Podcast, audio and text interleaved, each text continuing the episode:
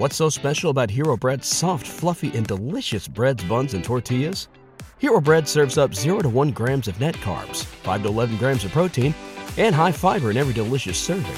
Made with natural ingredients, Hero Bread supports gut health, promotes weight management, and helps maintain blood sugar.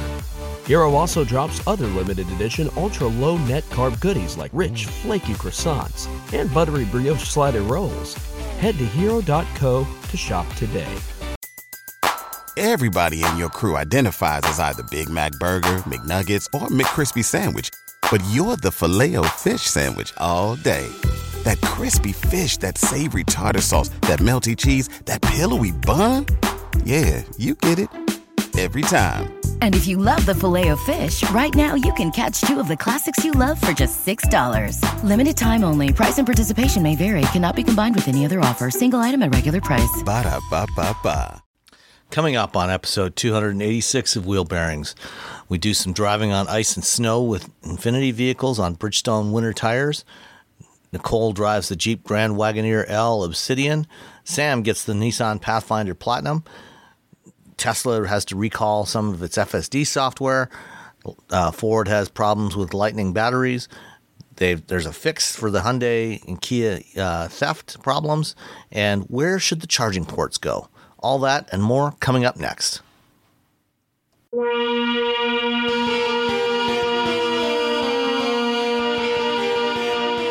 This is episode 286 of Wheel Bearings. I am Sam Abuelsamid from Guidehouse Insights. And I am Nicole Wakelin, and this week I'll be from Forbes. And I am Roberto Baldwin. I'm going to say I'm from the Wall Street Journal's buy side. Ooh, fancy. Yeah, I, I, I'm, I'm, I'm a day late on my article, but I'm there. Don't, don't- they don't need to know that. Don't tell people that. Tell people you're Wait, late. is that what is what is buy side? Is that a, a special? It's like site it's like that they Wirecutter. It's Oh, like wire okay. cutter. I'm doing uh, I'm doing e-bikes for them. Oh, excellent. So Do you, yeah, wait, you so I- ride e-bikes? I, like you're an I have e-bike a- guy? I have an e-bike article going up on USA Today's Reviewed.com at some point, Ooh. and then I have this other one going up.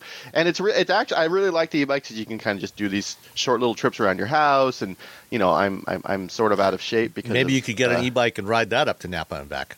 Yeah, I probably Just, well. let me just put that in the back of the Hummer. There's one of and them when that you I get to the could. hotel, you can ride that home and then ride it Ride it back the next morning.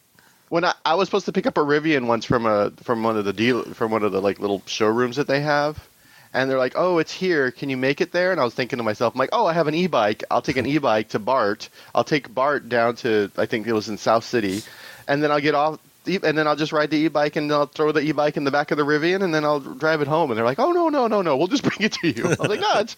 I'm like, "It's perfect. It's like." Because I need to put some miles on the bike anyway. Yeah, you have to put yeah, it, it's it, it's yeah, you're putting like oh, I put 50 miles on the bike, which is doesn't seem like a lot when you drive cars all the time, but, But it's a lot when you're on a little bike. But it's an e-bike, you know, it, it can go farther than that on electricity. So yeah, it's about 30. Most uh, typically they're about 30 miles, 25, 30 miles Yeah. for the e-bikes. We live in a very hilly area, and I'm heavier than I think. Well, I don't know if I'm heavier than most people, but well, you're tall. I am tall, so I'm you're just like tall. it's all that height. Those Yeah. large, broad shoulders. yeah, it, it's it's long those bones and everything. Long, Yeah. those long, look how long this look how long this arm is. just one arm. Imagine if you had both in there. That's a lot Uh, Yeah. of mass. God, that's a lot of arm. No, no, wait, wait, wait. Oh, there's the other one. anyway, e-bikes are great. You should if you, um, I- especially I for did- cruising around. And, I did yeah. finally get a chance to try and try a couple of e-bikes. One in November when I was at the um, Electrify Expo in Austin. How'd that go? Uh, I, I had never driven it, ridden an e-bike before, and I tried three different ones, and it's pretty cool. Um, if they if they weren't so darned expensive, I I would consider getting how one. much? How much does an e-bike? Now that you're the expert, Robbie, how much do they About- typically run? Fifteen, like a good, like you can just get a good one for like fifteen to twenty five hundred, which is you know. But when you, which which you're like, wow, that's expensive. But have you priced out bicycles recently? That's a good point. I guess the the we- ones the ones that I had a chance to try were more like you know four to six thousand dollars. yeah. It's just, What you made know, them? What made them worth more? Why are they fancier? Like, why are they that much more? I Robbie? honestly have Sam? no idea. Sam's like, I don't know. Maybe I don't write does. about these. It's just it's accessories, the builder, um, you know how it's being propelled. I mean, a lot of them use a hub on the back, which is less expensive, but there's like a mid drive system where the the power is actually coming from the cranks, you know, the things you pedal, Yes. and those are typically a little bit more expensive, but they're actually they're a lot better because that's you know it's Okay. it's- yeah, it's it's like putting. I'm trying to think of the best way to. It doesn't. Anyway, that's why they're more expensive. You can go and look up e-bikes, and I'll have an article Okay. Um, I'm gonna have to read your article and make one. of it. Now I'm on buy side and and I don't know how long it takes. If it's like Wirecutter, it'll take a few weeks before of edits um, before it goes live, which I'm totally fine with. As long as you get Yeah. paid. As long, long as, as you I get get, paid. paid. uh, No, the the, the the the the very nice folks over at Buyside are they're very nice to me. I don't know why people are nice to me, but they are. Because they once they get to You know, know, you, you know, They're afraid I'm going to get them with my. my long arm. I'm just going to reach out and grab them.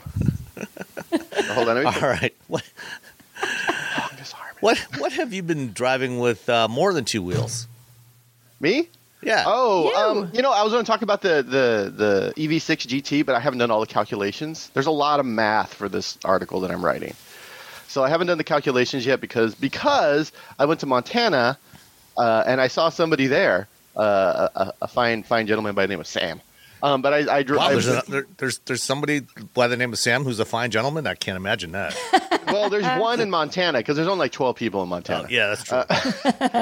But apparently they're all super rich. I don't understand. I, yeah, I think so. Yeah.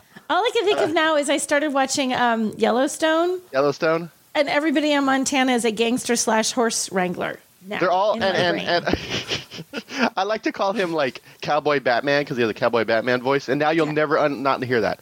Every time he talks, he's like, "Hey, we, "I gotta save the ranch. My family fought for this ranch for hundreds of years." Oh god damn it! It's the He same thing sound- over- He does sound like Cowboy Batman. Sounds like Cowboy Batman. All he needs is a cape. Or at least- make that meme. You guys are savvy. Make up a vision, a thing of him and like Cowboy Batman, and just That- put a little Cowboy cape on the Batman. back Is of that Kevin with little, Costner little pointy, Yes, yeah, Kevin little pointy ears on his hat. and the first, uh, uh, we watched four seasons, and by the second or third season, I'm just sort of hate watching it because it's just like just I- ridiculous. it's ridiculous, and I love it. The, f- I, I, can't, I need to find season five. yeah, that's where we, we we got to like, well, we could pay for it. Like, nah. We'll I know. just I wait till can't even. like that's that's where I'm like, okay, got to pay for this. But then there's the pre the prequels and. For those The of you who are into cowboy stuff and Kevin Costner, watch Yellowstone. But it's it's anyway. We're, we're not a we're not a, a Yellowstone uh, podcast. Not yet. at Could be. Uh, okay, go ahead. so I went to, I, to Montana. well, I can say I have not watched a single moment of that show, so I have no idea what you're talking about. Okay. It's fine. Cowboys, You're- gangsters, you're okay. shooting people. it's Yeah. weird. it's a, it's a it's like Dallas for yeah. It's not it's not good. It's just like huh. It's entertaining sort of sometimes, if not infuriating at least. Uh, QX60. I did, uh, went and drove the, the Infiniti QX60. I think we're going to talk about it too. So that's that's Yeah. that's we, we could just talk about that now if you want. Yeah, let's let's do it now. Let's do All that right. now. So Let's we we ahead of the we uh you know we're sort of Blizzak stands on this uh We this absolutely podcast. are. We We I, I- are. Mm-hmm. I believe we have mentioned uh, you know specialized winter tires once or twice on the show before. We kind of like Blizzaks. We kind of like winter tires. Mhm. So so uh Sam and I were both and on separate waves. We were in uh, Montana and we got to drive the new uh, ish uh, Infiniti QX60 on Blizzaks on snow on ice like ice you just can't stand on. You'll fall down because I almost fell down on it trying to put a GoPro on. Um, and you know they they were very they gave us a lot of uh, a lot of leeway compared to some other ice uh, driving programs I've been on. Some of them they're like there's someone in the car with you, making sure you don't smash their car into the into the snowbank. Um, some of them they have someone on the radio like yelling at you. Uh, this one they were like, okay, Yelling go. They- I love they'd be like, Well- we have someone to coach you, and that coaching is slow down, slow down, slow down. It's like I feel No, like that I'm being was- yelled at. no, Well, actually, you know, that- you know what it is on, on on the wave before the like I was there the, the day before you. The day before us, there was a wave of um, how sh- uh, how should I put this without being too condescending? Lifestyle? uh, life- lifestyle people. Uh, um, so- that and there was apparently um, one person there who had just got a driver's license like two months earlier. What? Yeah, and had never driven on snow or ice, and um, on on the uh, on the, the ice slalom that, that he talked about. Um, Oh, no. Apparently, uh, on the second cone, went straight into the snowbank, and and this was on the the the the um, the the first pass through where we had to oh, follow. the slow cone. Yeah, where, where we had where we had to uh, follow the uh, fo- follow the leader. Mm-hmm. Uh, you know, because on each of the exercises, you know, on the first pass through, we followed one of their professional drivers through, uh, so they could just show us, you know, which which way we're supposed to go. And so on that uh, on that first pass, the the lead and follow through the ice slalom, uh, that this person um, went into the snowbank Oh and was quickly followed by another lifestyle person who bounced off the back of their vehicle. oh my gosh, they hit each. They fit. And and then and then on my wave, the the the, the pro drivers that they had there, uh, the leaders were so impressed by our level of skill with driving in snow and ice. You've all had your license for more than I don't know six More than two months. months. What Yeah. I'm really, what I'm really confused by, because I was invited to that program as well and couldn't make it, and I was really sad because I love ice, I love winter driving. Just let me slide around on Oh, the it snow. was a I, I hoot. love it. It's so much fun. But uh, they, so when they, you know, they're picking like, okay, we're going to invite this person, that person, this person writes for this outlet, and this person writes for that outlet, and let's invite. I'm going to invite a name. Let's invite Mike, who's had a driver's license for two weeks to drive in the snow. Is that not something you vet, vet at a time? I feel like that should have been something maybe someone You should might have think so, but I feel like a ball was dropped, and as a Like, result, but, a but car do you was know? smashed. I guess do you know like how? I mean, without looking at the paperwork for cars that we've gotten, we get in. Do they know when we got our driver's license? Well, but like, if They know you're when it's that, expired. You just got. Here's the thing: if you just got your driver's license two weeks ago, Robbie, nobody knows you because you haven't been doing this. hey, you hey, haven't been come on, let's not exaggerate. It was two months ago. Oh, months. sorry. If you just got your driver's license two months ago, nobody knows you because you haven't been doing this. So you're still a new kid on the block. So you'd oh. assume Oh. because you're the new kid on the block, you've only been do- driving for two months. It's not like you have a wealth of driving history and reviews behind you. You're new. Ah. I have that's, to know um, you're new because you Well, just appeared. Poof. You know, I, I, I do. I mean, I don't. I don't know specifically who was on that wave, but the the impression that I got was it's people who aren't normally um, reviewing cars. It, it was, you know, lifestyle Clearly. wave. yeah, you know. But you know what? As we're, as they were we're talking thinking about the, the the place we were staying Yeah. and the, the experience and what it's like to drive on snow.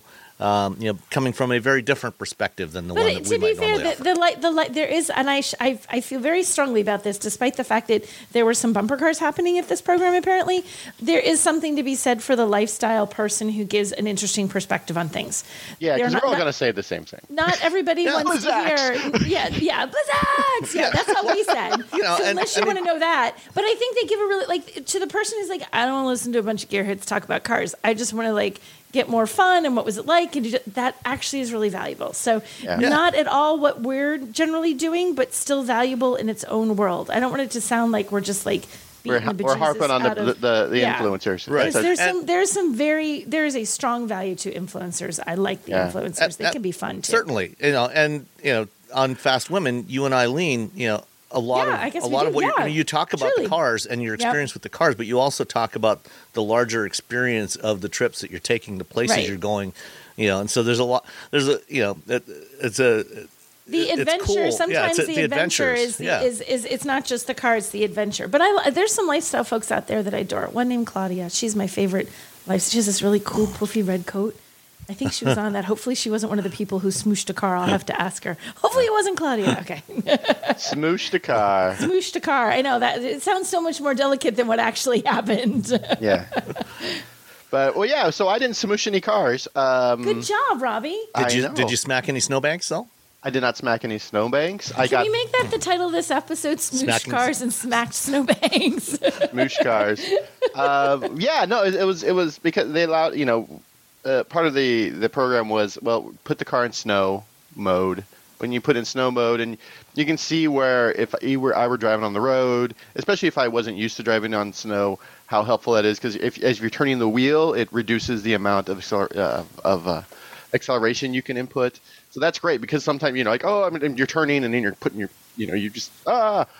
Um, so yeah, no, it was And- really and- helpful. and but you're, then and you're you're not exaggerating there. In fact, you're you're very much understating that. You just turn it, and all of a sudden, foot, no, no, no acceleration. Yeah, when, when when the when the stability control is turned on, and you're on snow or ice, and you've got the wheel cranked, you can put your foot all the way down the, the accelerator pedal all the way down to the floor. nothing, Nope, Mm-hmm. nada. nothing, which is good. It's just that. again, You're which is a good idle. thing because you just slide off into nowhere because um, it, and so no, it was it was, and but then you know they were like, oh, put it in sport mode and turn turn off the uh, traction control, and they're like, yeah, and then you can feel like how well those Blizzaks work, especially on the ice. Uh, They were slalom. shockingly good. on the ice slalom with in sport mode with the the traction control off. I mean, it's you're just they're sliding everywhere, but it is so much better. It's better than than walking on there because I tried to, again, almost fell down while trying to put a, a GoPro on the car. I'm even more Um, sad that I missed this because I would have liked to have seen the flail that probably went along with the almost falling. My arms are so long. Like, ah, Like one? Oh arm- God, Robbie's falling. Everybody One arm was in Montana, yet the other one made it all the way up to Canada. Exactly. That would have been great to see. No, it was it was it, it's it's always eye opening when you when you uh, when you drive around on those Blizzaks and you have you know in a controlled environment where you know you're not you're not you know there's no potential for you hitting other well I guess you could other cars you can't Scratch put that. Limit- strike that. Limited, limited potential to get into limited trouble. potential for to get into trouble. Um, it was great, but it's also uh, you know a great reminder. Like you know, even with those Blizzaks, even with traction control, even with ABS, even with everything, at the end of that ice slalom where we were just riding on a sheet of ice, you slam. You're like, okay, now slam on the brakes, and you still slid for a good five, ten feet.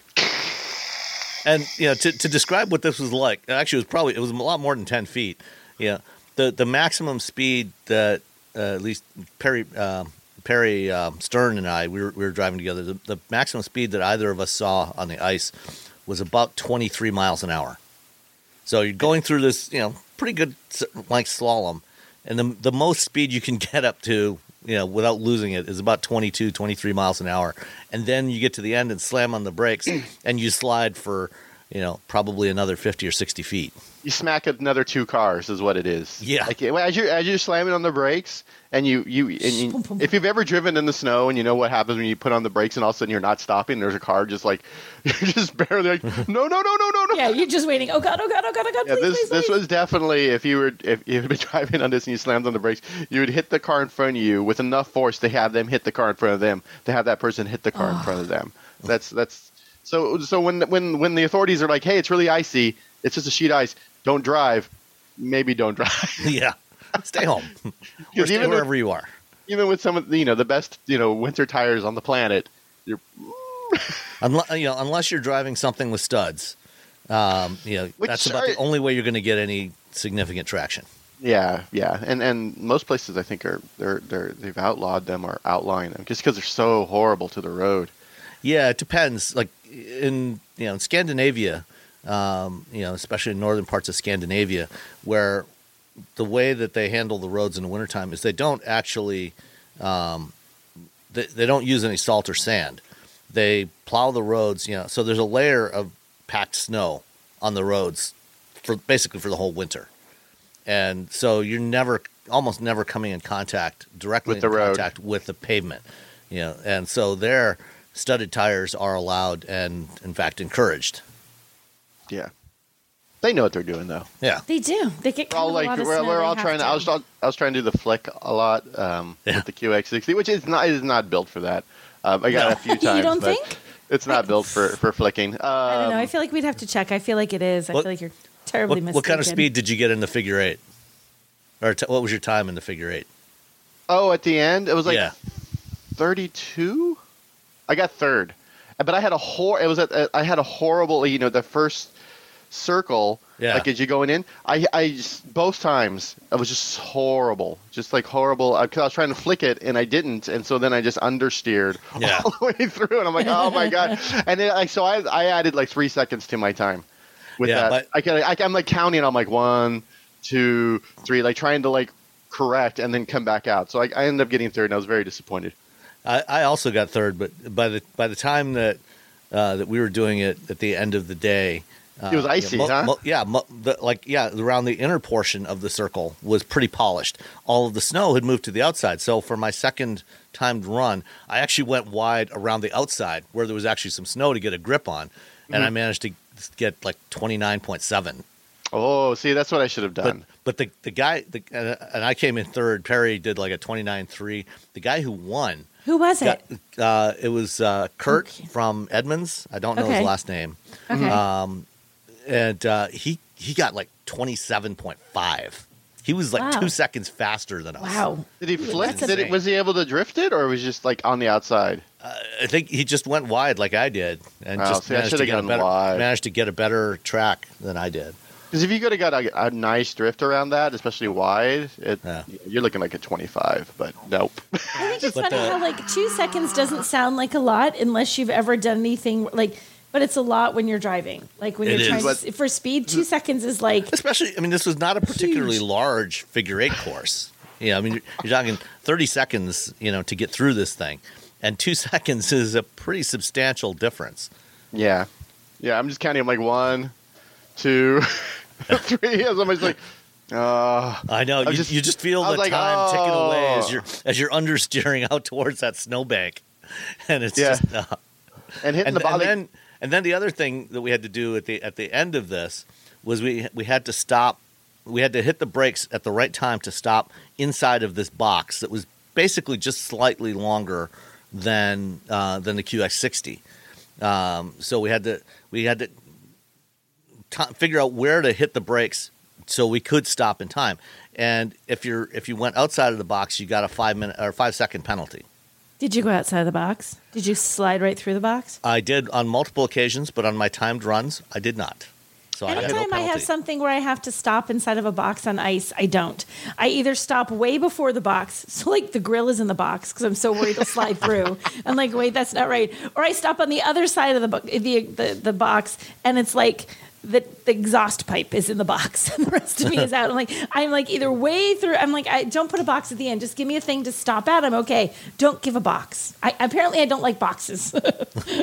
I, I hit the box twice at the end. I think. oh shush. I think I. Well, that's what I mean. That's what essentially would helped me get through. Because I was like, oh, this sucks. Because it had gotten so icy and snowy that the stop where you applied pra- uh, brakes before, it was now like a car and a- a half before that.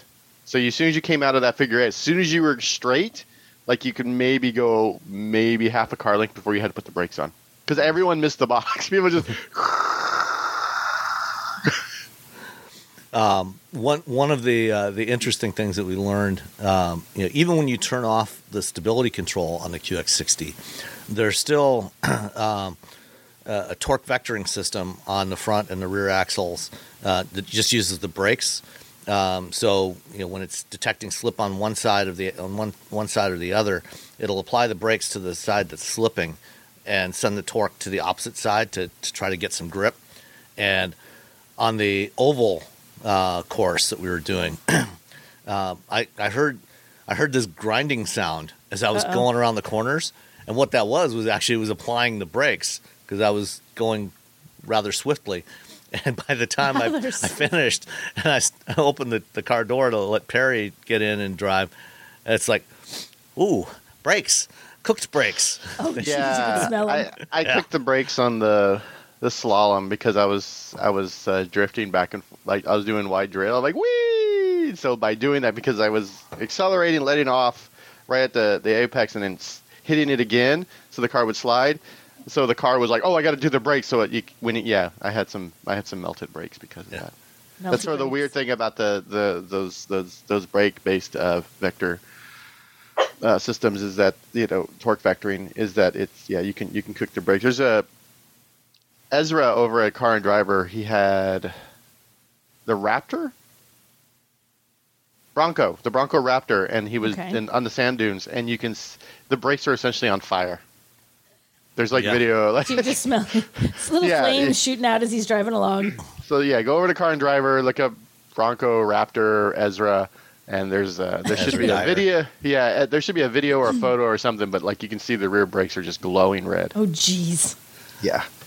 Did you get a chance to try the Q50 at all? No, I was trying to do just make the focus on the new car. I you know if yeah, I'm capturing video, and so there's you know once you're when you're capturing video, like all the sort of like, hey, you want to try this other thing? Like, no, hey, do you want to eat lunch? I'm like, I don't have for that time for that. Food, pff, food's for losers. Eating, eating's for chumps. yeah, no one eats.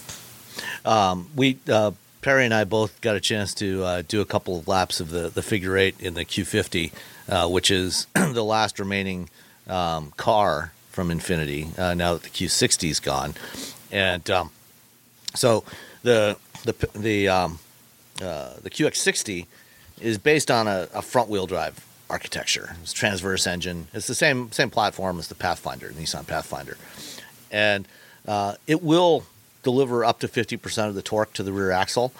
Um, but you know it's it's front biased, uh, whereas the Q50 sedan is a rear wheel drive platform, and it's more rear biased, and it is one that is definitely a lot easier to do the Scandinavian flick and, and get the back end of that thing around. But you can feel it, you know, when, when you're going through some of those maneuvers as it's shifting the torque, doing the torque transfer back and forth between the, the front and rear axles.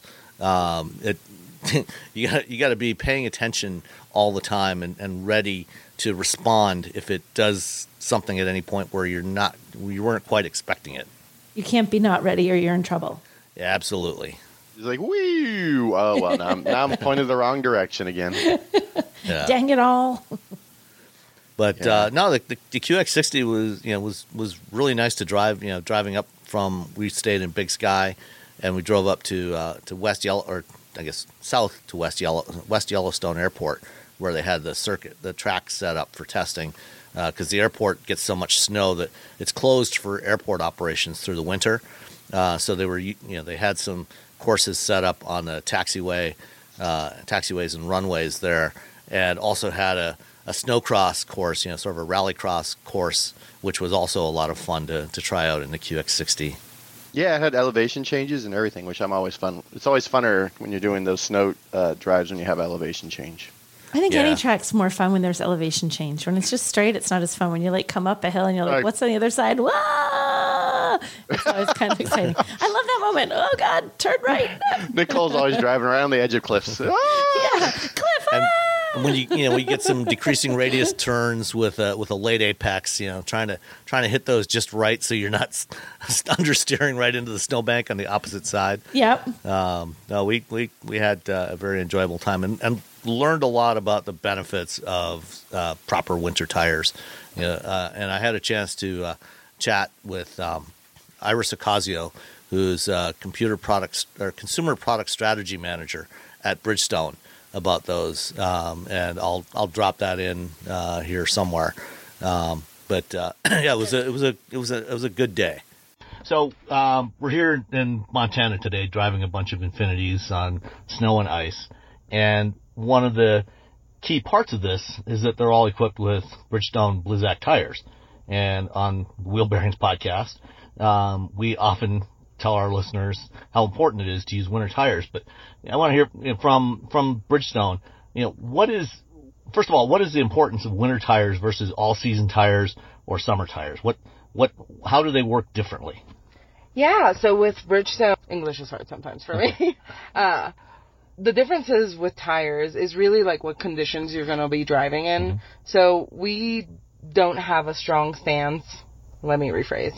We highly recommend if you're going to be driving in maybe 45 degrees or less on ice, packed snow, we highly recommend a dedicated winter tire. Mm-hmm. Most of the time, if you're in a mixed climate area, you can get away with an all-weather tire, like our Bridgestone WeatherPeak, um, that has that three-peak mountain snowflake. Uh, but if you are particularly like where we are in Montana, um, where you are getting a lot of snow and a lot of ice, or any freezing overnight of ice, you definitely want a dedicated winter tire. And the differences here is with a summer tire, you're going to have a stiffer uh, tread compound. So that's what's going to give you your precision handling, and that's what's going to have more of that stickiness on the tread. So you can, of course, grab your terrain or grab your pavement a little bit better. With an all-season tire, you kind of get the best of both worlds because it's like in the meat, like in the middle of tread more, softness. more of a, a jack of all trades and master of none, though. Well, it depends on what you're going for. Yeah. So with uh like with an all season tire, like it depends because you have also like a sliding scale on those as well. Like you have something that's a little bit sportier that of course is going to perform better in like a summer type pack. Um or you have something that's a little bit more say this compound's a little softer that is going to be more of your three peak that's still going to give you that comfortable drive that you're used to in that long tra- like that long wear life. But on the flip side, you still have that winter traction that you're used to. But when you're going into harsher winter conditions, having a softer tread, which is something that we do with the Blizzak particularly, um, and I'll get into the multi-cell here soon, um, that talks about more of the ice side of the equation. With your particularly harsh winters, you want to have that dedicated tire because it is a little softer. So as temperatures drop, especially in your different tread compounds, the tire gets stiffer. So the So- rubber itself, the tread Yes. gets get, gets with a summer compound, it gets harder and it doesn't grip. At, yes, at higher slash lower temperatures, Yeah. if that makes sense. Um, so with winter tires, your we call it the glass point. That point uh, is lower, so it's designed to withstand lower temperatures, and it still maintains So it that stays more, stays more pliable. Exactly. Yeah, that's perfectly phrased. Um, so it keeps that pliability. Um, that way you can still have that good optimized contact patch. That way you can grip better on these wintry terrains. Because I think I think the thing people don't necessarily understand about tires is the the rubber when you're driving down the road, the the, the rubber is actually deforming a little bit to around the mm-hmm. texture of the road surface, Yep. whatever that texture is. And so it needs to be pliable enough to get a grip on that. That's how you get your, your traction. And winter tires are specifically formulated to maintain that in cold temperatures, right? Correct. Okay. Um, and that's something that we we stress a lot, especially like with tire safety. It's really important to look at where you're living and like where you're driving, just to make sure that you have the right tire for you. Because truly, the tire is the only thing that separates your car from the ground. Right. So having a having a tire that's right for you is incredibly important. And one thing that we've really showcased here today, uh, with the Blizzak particularly, is especially on ice or that packed snow. What really gets you into trouble is that layer of water that sits on top of the surface. And with multi-cell, what that does is that wicks away the water from the surface so you can optimize your rubber to ground uh, traction, if that makes sense. Right. Um, and on the flip side, with the softer compound, and especially the types that we have in both of our uh, Blizzak products, the the MV2 and the LM, which is what we're driving on today, it packs in that snow because the best traction you are going to get is snow on snow traction. So uh, you mentioned the word sipes. Can you explain what that is? I can show you a little bit better, Okay. but uh, it's all of the little cuts that you see Yes, in the tread block. those little diagonal slices Yep. that, the that slices, yes. that you see, uh, particularly on winter tires. Correct. And you'll see it on on a few other like yeah, all, seasons season. have it to some degree. But- Summer tires don't. They have solid blocks of rubber. Exactly. Yeah. So like those those sipes are those slices in the tire and the tread blocks are what's going to give you a little bit more traction, so you can like pack in the snow a little bit more. Okay, and um, the the multi cell. That's something. Is that something that's unique to uh, Yes, to Blizzak tires? It is, um, and it's uh, we're incredibly proud of uh, the Japan development that you know essentially started uh, multi-cell.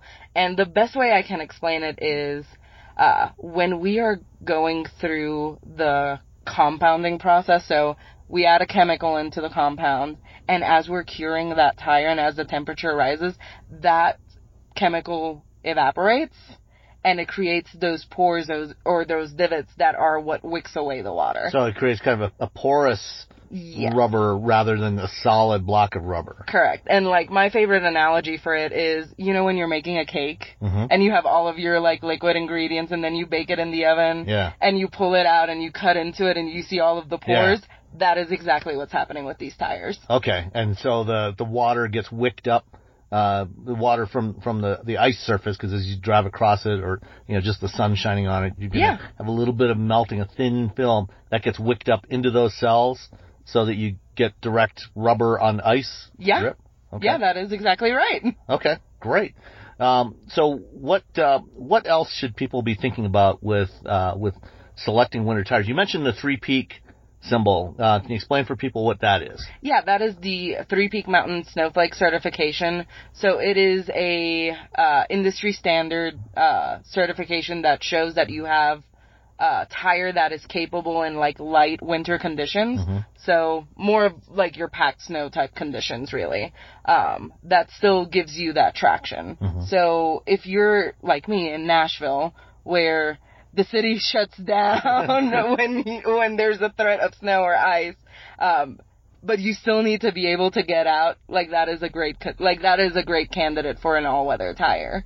Um, now again, if you're here, you definitely want more of a a dedicated winner. Yeah. Um, and that's kind of how we differentiate. And one thing that I want to uh, like call out specifically is when you start seeing your breath. Yeah. That's maybe when you want to start thinking about changing into your winter tires, Yeah. uh, especially if it is consistent. Yep. Um, and if it's like six months out of the year, you like you definitely want to have something that's going to give you that traction, and also it, it expands the the life of the tire. So of course, storing your winter tires as you're switching them out is incredibly important. We always recommend that you clean them off, keep them away from the U, from the sun to avoid any UV degradation. But really, having a well maintained winter tire is going to get you through a couple of seasons or a Yeah. few seasons.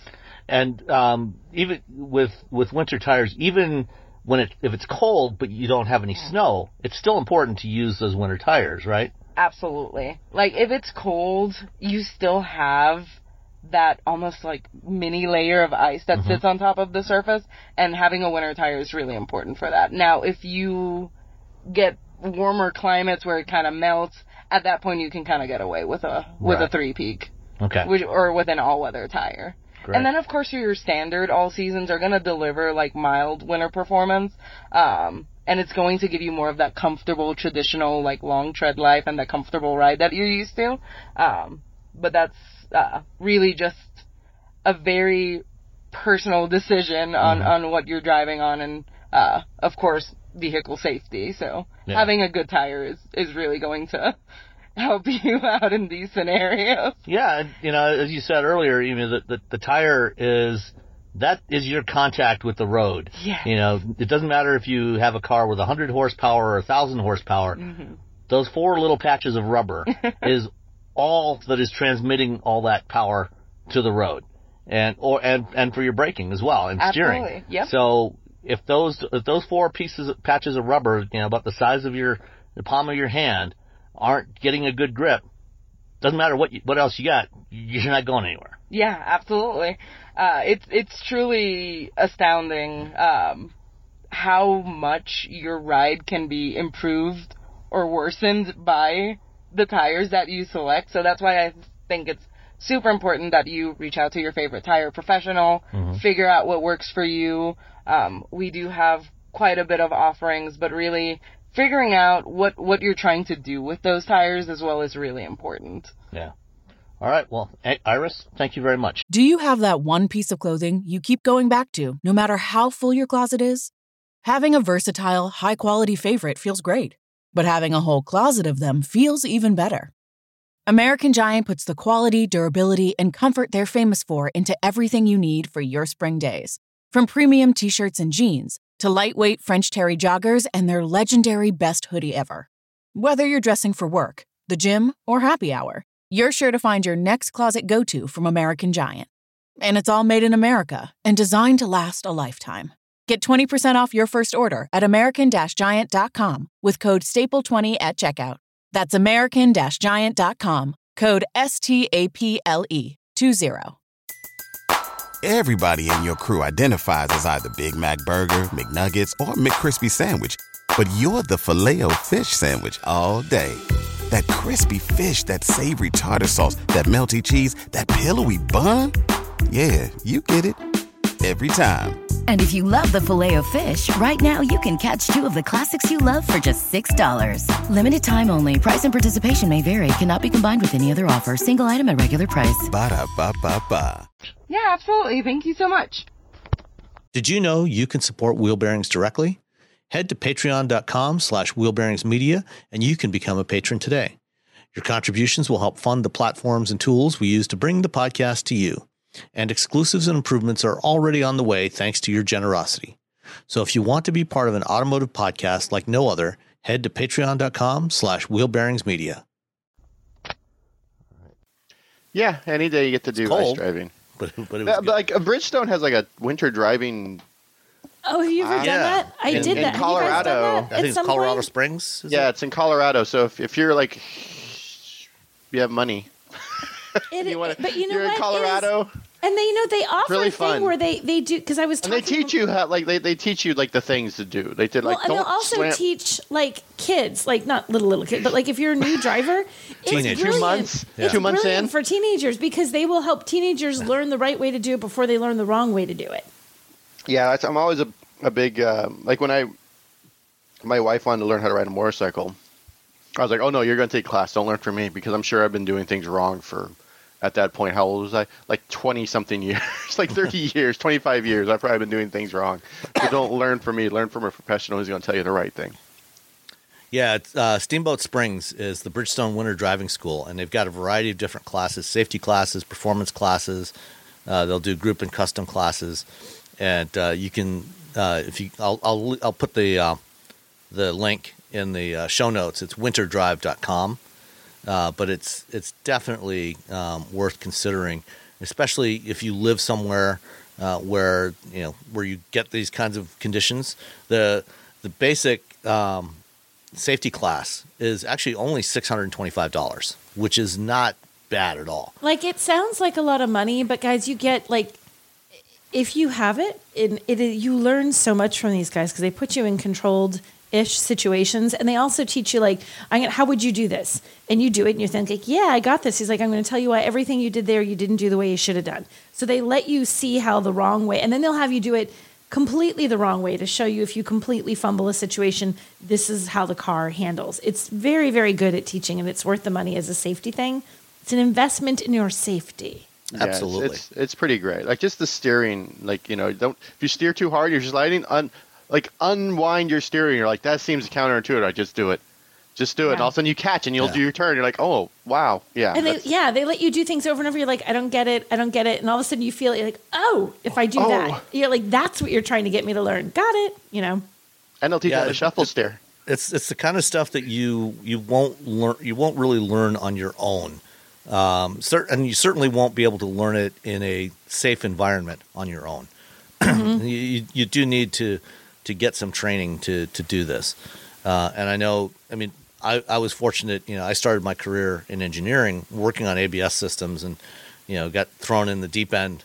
You know, doing winter tests, and I I learned so much about driving from that experience. You know, and that that is that is one of the things I miss about uh, about my engineering days is you know doing the winter testing.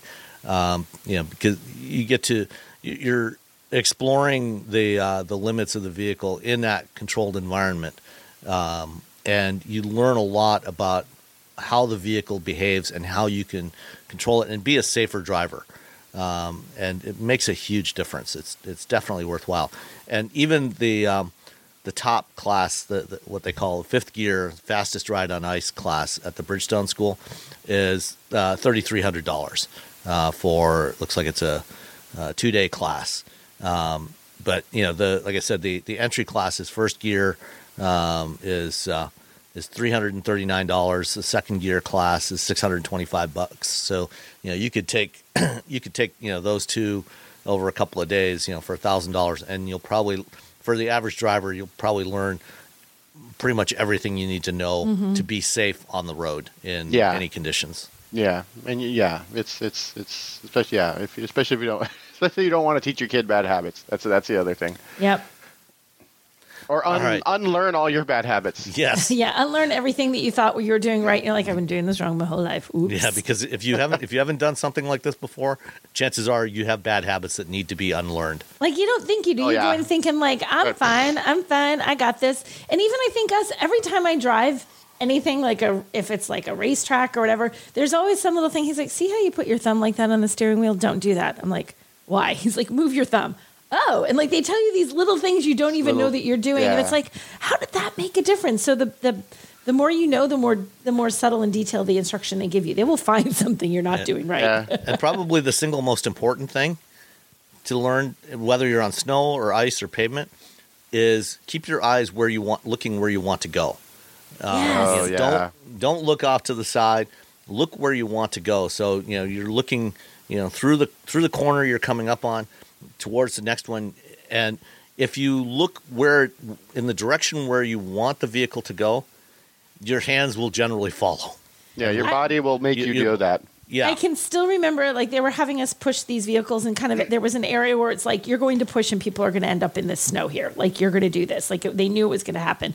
And I really went in the snow. And I like totally was like, "Oh god." And um he's like he's everyone else is going like sort of like say slightly to the left. I went a little bit more to the right. He's like so where were you looking? And I'm like to the left. He's like, I don't think so. I think you were looking over here. Look where you want to go. I was like, okay, I'm sorry.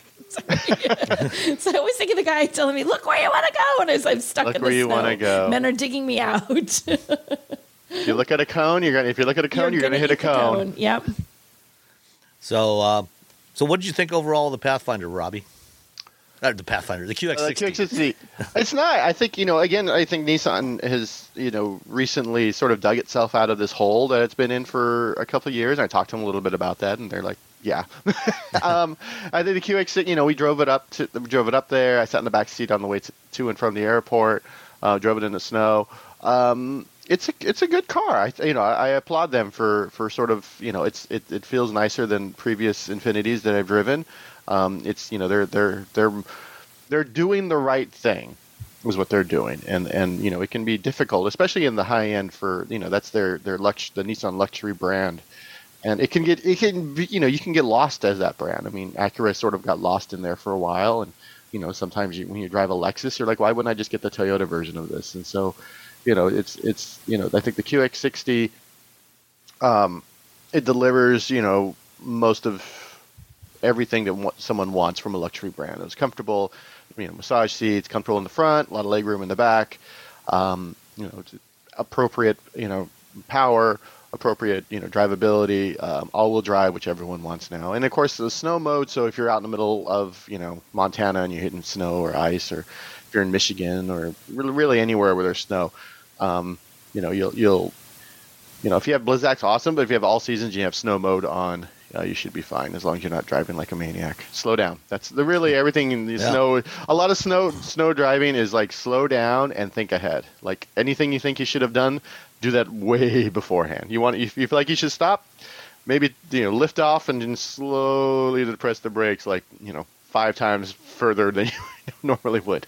Yeah, I mean, one one of the first lessons I learned as an engineer working on anti-lock brake systems was Newton was right. You know, uh, F, F equals ma. Who knew? Absolutely true. You know, you reduce that acceleration, reduce that velocity, the forces become much much lower. And, Yeah. you, know, you have a much better- man. you have a much better chance of of surviving. Yeah. Um, if you if you just slow down. Um, so, yeah, uh, cool. Um, all right, Nicole, Yes. what'd you drive? I drove the 2023 Jeep Grand Wagoneer L Obsidian. Ooh. Nice. Yeah. So I had a very fancy, very expensive uh, luxury SUV this week. Anyone want to take bets on the pricing of the 2023 Jeep Grand Wagoneer? Can't even say it. Grand Wagoneer L L. Obsidian 4x4. I'm Yep, the say pricing? somewhere Yeah. around one hundred and fifteen thousand dollars. Okay, what's your price? Yeah, I'm just gonna make you do price. I- Forget this I was gonna say like 110, 112, but you both lose. Oh yeah, You Is both went over. It's actually Really? yeah, it's actually the one I had as as equipped in Nicole's driveway right now is one hundred and seven dollar one hundred and seven and thirty. I should've said $1. I don't know why I said- yeah, one hundred seven thousand and thirty. Oh, okay. And it's the base So, on this. so it's not quite as well equipped as the one that I drove a little while ago. probably not. I guess not. So the one base closer to one fifteen. Yeah, the base on this one before you put bells and whistles, I mean it already has them. Before you put more bells and whistles is um, 98,000. But this one has and I love this appearance package. It has the Obsidian appearance package, which basically just murders out your SUV, SUV. It makes everything black and that is $5500. I would totally I would totally do that for all the black little bits and pieces, and it's it's a cool appearance package. I like it. I think a black car looks cu- cute when it's or cool when it's like all black. Yeah. There's no color, just black. It's like it's like Batman. It's just black. Um, It's hard to be stealthy in something as massive as a Grand Wagoneer L. But you try. Well, you know, No one's gonna see. Uh, no one's gonna see me. No, No one's gonna see me. I'm all in just gonna fade into the background. I'm the size of a tank, but no one will ever notice me. Well, it was funny. I went to get um, like I do. I went to Crumbl Cookies to get cookies, and as I was waiting for them to bring my cookies to the car, the guy's like, Did you wow. send some to Jim Morrison? I did not send some to Jim, but I was like, wow. I'm like this. The guy's like, this is this car is really cool. We were looking at it out the window. That is really cool. I'm like, thank you. As he's you know reaching up to hand me the cookies through the window. A little step stool so you can Little, get in. Yeah, a little step stool so you can get in. I um, was going to take my mom out to lunch, and I'm like, I don't think she can get in this, even with the running boards that like deploy the automatic running boards. Which okay, so you guys like those that they deploy automatically? I don't no? like them because I'm rather have- tall. Yeah. I'm tall, so they sort of like get in the way for me. Would you rather have the fixed ones? They're there whether you want them or not, or the ones that go kutunk and close up? I- hmm. Because I have strong opinions on this little tiny feature. Well, my, I, I, I would say uh, it depends. You know, if like the the Wagoneer, you know, has an air spring suspension, so when you put it in park, it lowers itself down. Mm-hmm. So it's not quite as critical to have it on have those deployable running boards, you know, or just running boards on something like that. Um, but I guess you know if you are of not quite uh, as tall as as Robbie or, Yes. or even myself, you might appreciate having that extra step up but there. th- not the extra step, a deployable extra step or I a d- it- fixed extra step. I'm gonna say I don't like the deployable ones only because the the reason I would have a vehicle that tall was because I was taking it off road. Or I Ah. was driving in, in I was driving somewhere where there's probably going to be salt on the road. Okay. So I'm, I'm I'm driving it in very harsh conditions, and that's under the car. So it's just going to Yeah. get dis- it's just going to get destroyed. So um, I do. You know what I do like? I like the little like metal bar that comes out that has a little sandpaper on it. Oh, some cars- the So, sort of a rock I- rail, I think. They Yeah, call like it. a rock rail almost, Yeah, just so I like those step. better. I like I those better. I don't like the ones. I do like the rock rail one better. I don't like like it's really neat and it's this cool fancy feature and it's huge. Like it is a large step. Like It's it's, like not, this. It's like a bed. Yeah. It's like six It's- feet. You can Yeah. surf on like it comes ones, out and there's like a like like a like a family of There's a little sleeping pillow. on it. Yeah, you could just like, oh, sorry, we were napping here. Um, but what I don't like, and it's this isn't a Jeep thing. This is just these kind. Every t- I, if you don't timer, if you open the door quickly and you step out, it Get you. That's a good it point. gets you. Yeah. So you're because if it's just there already, you're stepping over. When it comes out, it's like if your foot is too fast, it's like it's coming down as your foot is coming down.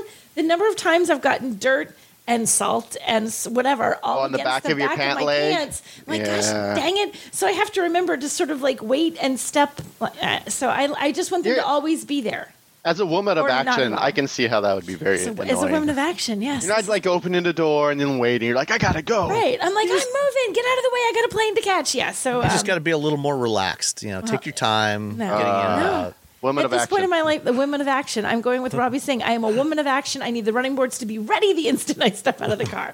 So, um, but I really like this. I mean, the thing is, it's huge. I mean, and this is the L, so it's a long wheelbase, so it is absolutely gigantic. I drove it um, to the airport. Um, and oh god, Did people just start getting in?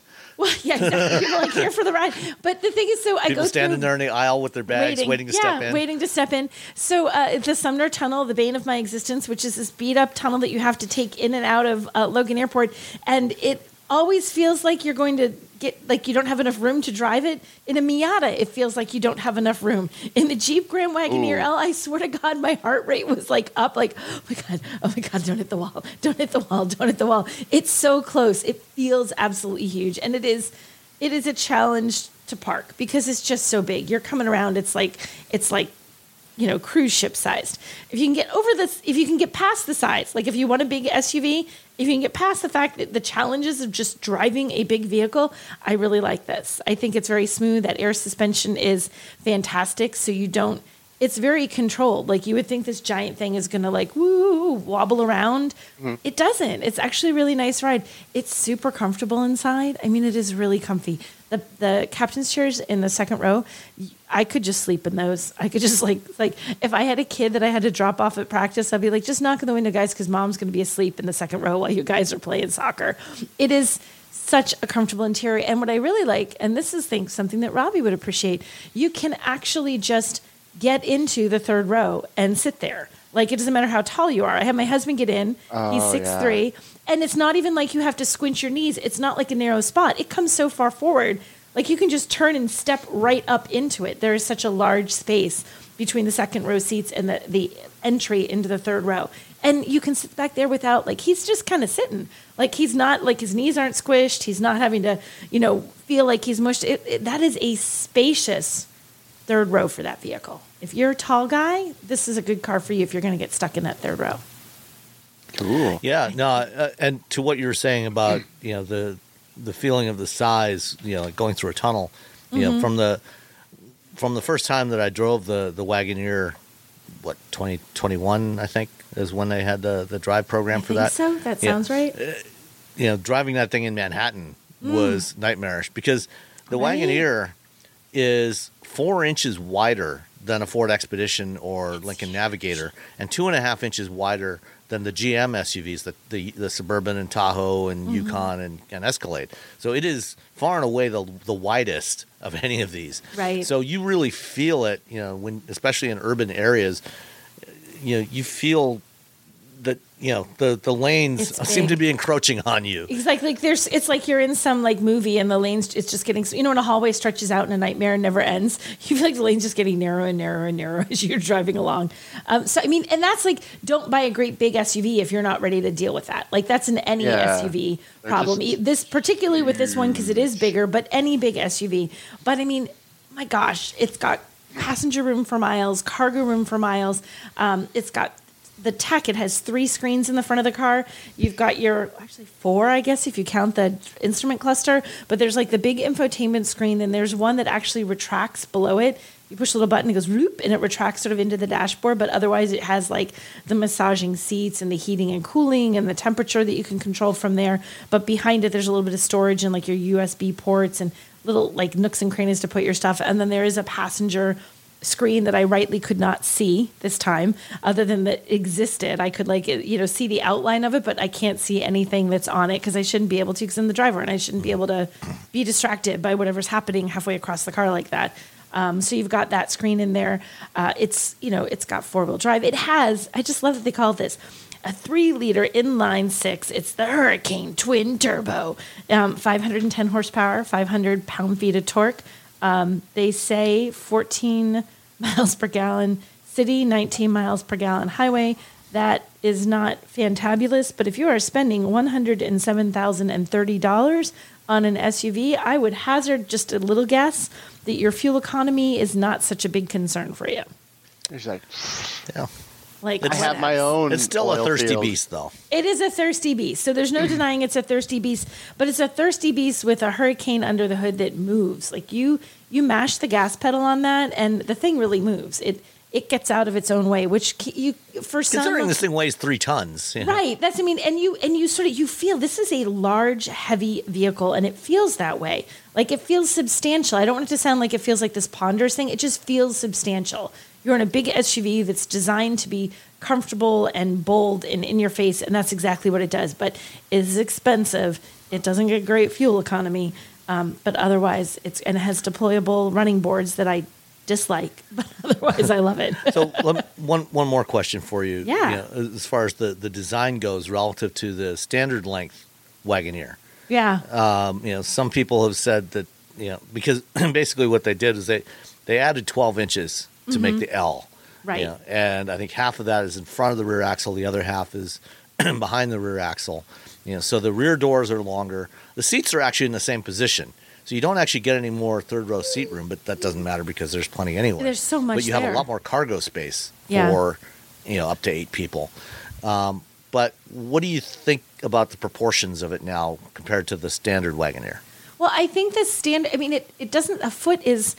It's a it's a small amount, but it's a huge amount. I mean, that's a good like you know put your hands out you know like to see a foot. That's a good amount of space. It it makes it. I mean, it just looks huge. The regular Wagoneer, Grand Wagoneer, you see it. It's like a big SUV. This one is like almost like an in your face. Like it is so much Like a larger. train. It yeah, it is Yeah. really large. It's going to attract attention just for sort of a like who the heck needs a car this big? You know, that's that's the question you think when you see this.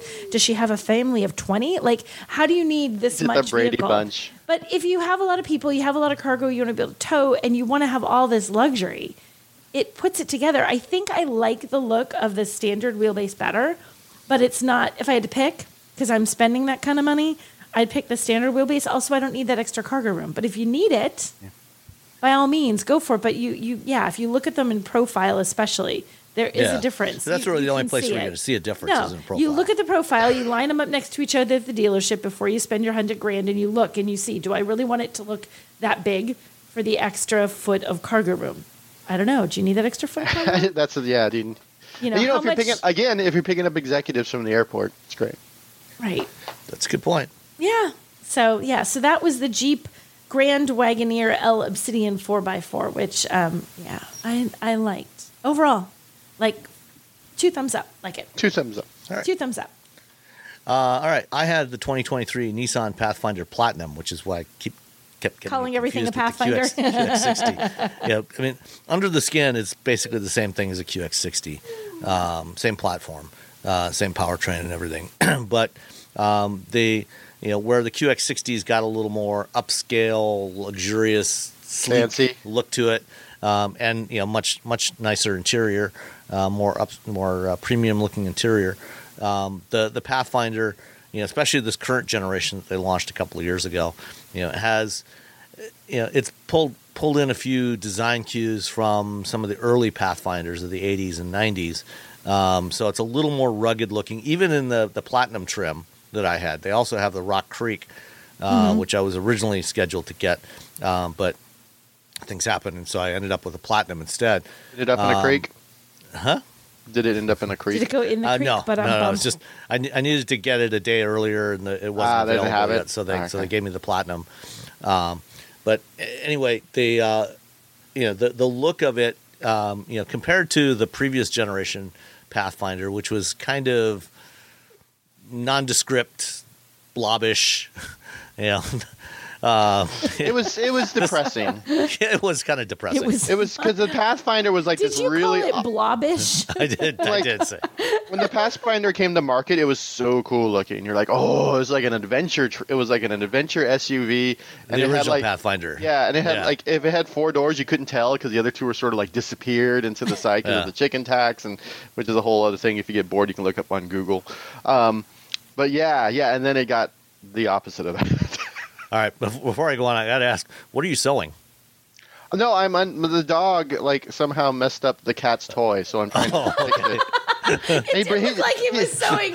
yeah. It was like do, taking do, a do, stitch or do, do, So the dogs, the dogs are in here, and he's destroying it. So if I don't fix it now, while he's funny. staring at me, I also thought Robbie was sewing, and I was going to ask him, like, what are you sewing? I figured it was it was a costume for one of your bands for an upcoming Yeah, I'm- gig or something, but you know, you never know.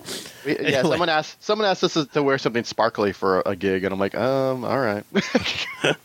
Oh my gosh. so anyway, the Pathfinder, uh, you know, it's it's got a little more chunky, rugged look to it now, uh, which I think I think is good. You know, the, the proportions are, are good.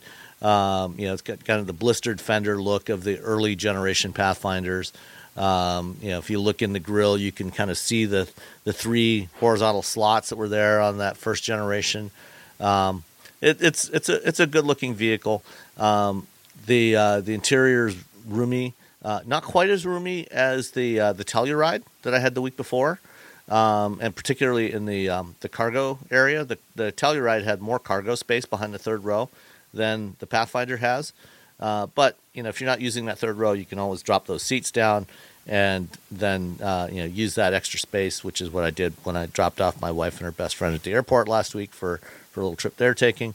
Um, so that this is, uh, you know it's it's well equipped. Um, you know it still has you know the the same basic infotainment system that Nissan's had for many many years, um, which you know is fine. You know it works okay. Nothing nothing special. It does have uh, Android Auto and, and Apple CarPlay uh, wireless support. Um, the uh, the Platinum does have you know a little more upscale interior than some of the other trim levels of the Pathfinder. Not quite up to the level of of the QX60, uh, which is fine. You know, based on you know kind of where where it is in the lineup. You know, you don't want it over, really overlapping the Infiniti because then otherwise, why would you buy an Infiniti? Um, 284 horsepower, 259 pound, pounds feet of torque from the three and a half liter V6, nine speed automatic, uh, intelligent all wheel drive. Um, let's see. Uh, there's uh, a mode selector for uh, drive and terrain modes. Uh, it can tow up to 6,000 pounds. um, in at least in theory, uh, when properly equipped.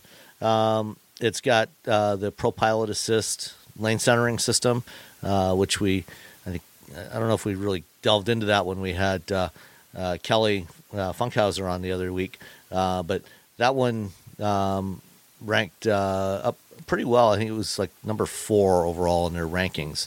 Uh, it's a pretty decent system. I like that one too. I think it's yeah. good. Um, and um, uh, 12 inch uh, uh, instrument cluster display and a 9 inch center touchscreen.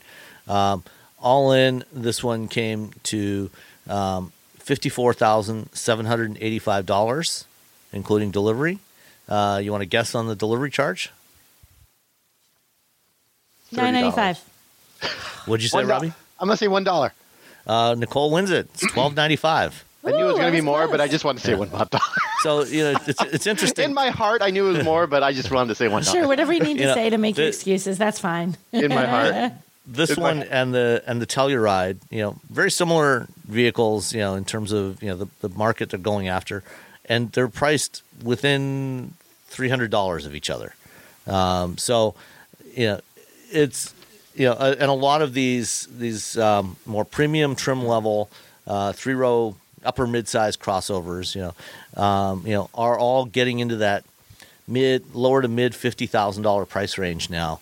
So it's really you know, and they're all pretty good. Uh, so you kind of have to look at it and say which one you know which one's designed you know Palisade or um, Pathfinder or Telluride or Explorer.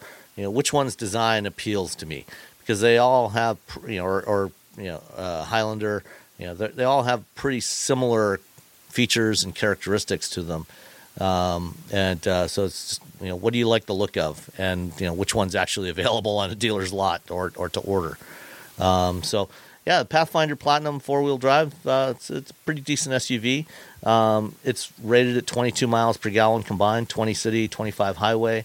Um, I think I averaged about 20 uh, overall uh, with it. Uh, it was uh, kind of cold when I had it, so uh, it's not not bad at all. Thumbs up. You like it. Would drive again. Yeah, yeah, it was fine. Um, all right, um, let's see. Let's delve into some of the stories of this week. The uh, F one fifty Lightning um, has uh, has been getting a lot of uh, positive reviews over the past year since it came out. Yes. Uh, but uh, now they've had probably their biggest issue to date. Um, they have had to do a stop sale on stop and stop delivery and shipment on the F one fifty Lightning um, because um, they've got an issue with uh, battery packs. Um, and Dun, uh, dun, I- dun. I, I, I spoke with someone from Ford uh, the other day. They they weren't able to share much or really almost any detail uh, at this point, uh, but they uh, they did uh, tell me that the fire that occurred actually occurred in the factory uh, before it was shipped. Uh, or well, it's not clear if it was in the factory or in the lot, but somewhere you know before it le- before it left the factory and was shipped to a dealer, they had a fire, uh, a battery fire in one of these, and so they're they're investigating it. They they think they have a fix for it. Right now, they've got to stop. they- They've stopped production for at least two weeks, um, but hopefully they'll be they'll have a fix soon. They Ford wouldn't tell me if the problem was with the battery pack uh, assembly or whether it was a problem with the cells, you know, which is the problem that we had with uh, with uh, previous battery fires with, from GM and Hyundai and, and BMW. Uh, those those were problems with the cell manufacturing. Um, it's not clear exactly where the issue is on this one, um, but hopefully we'll find out soon. Yeah, that's kind of a big deal. Yeah, I mean, you know, it's it's one of Ford's top selling. Uh, you know, well, it's one of the top selling EVs that's not a Tesla. Um, you know, and there's a big backlog for them.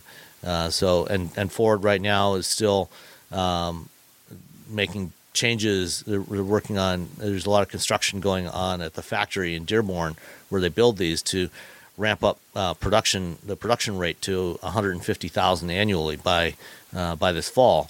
Um, and so hopefully it doesn't take them too long to sort out whatever the problem was and, and find a permanent fix.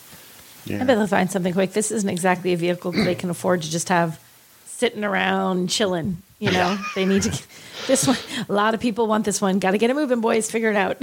Yep. The fact Well, that they're, especially- they're they're going up to 150,000 units a year is, is pretty Mm-hmm. insane because Yeah. not a lot of cars sell 150,000 units. I mean, the top 10, but then after that, it falls off dramatically. Yeah.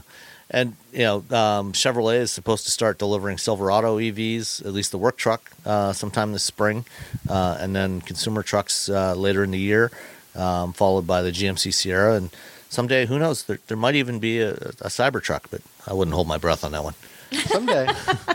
It's gonna. Uh, I really think the Cybertruck's just gonna be this little niche product. They sell like maybe 10,000 a year Yeah. because they're gonna they're essentially gonna have to be hand built. It's it's the whole like idea. Either you back away and say, you know what, we made a mistake, or you just stick with it, and you have to charge a, an enormous amount for them because it's just it's just yeah, just building them is going to be. s- yeah. that long suffering sigh. Uh, well, speaking of Tesla, um, th- this week uh, they announced a recall on 363,000 Tesla vehicles with the full self-driving beta software in there, um, and you know for issues like this, you know the legally, you know the the terminology is still recall, um, even though you customers won't actually have to take the vehicles into a service center to be repaired.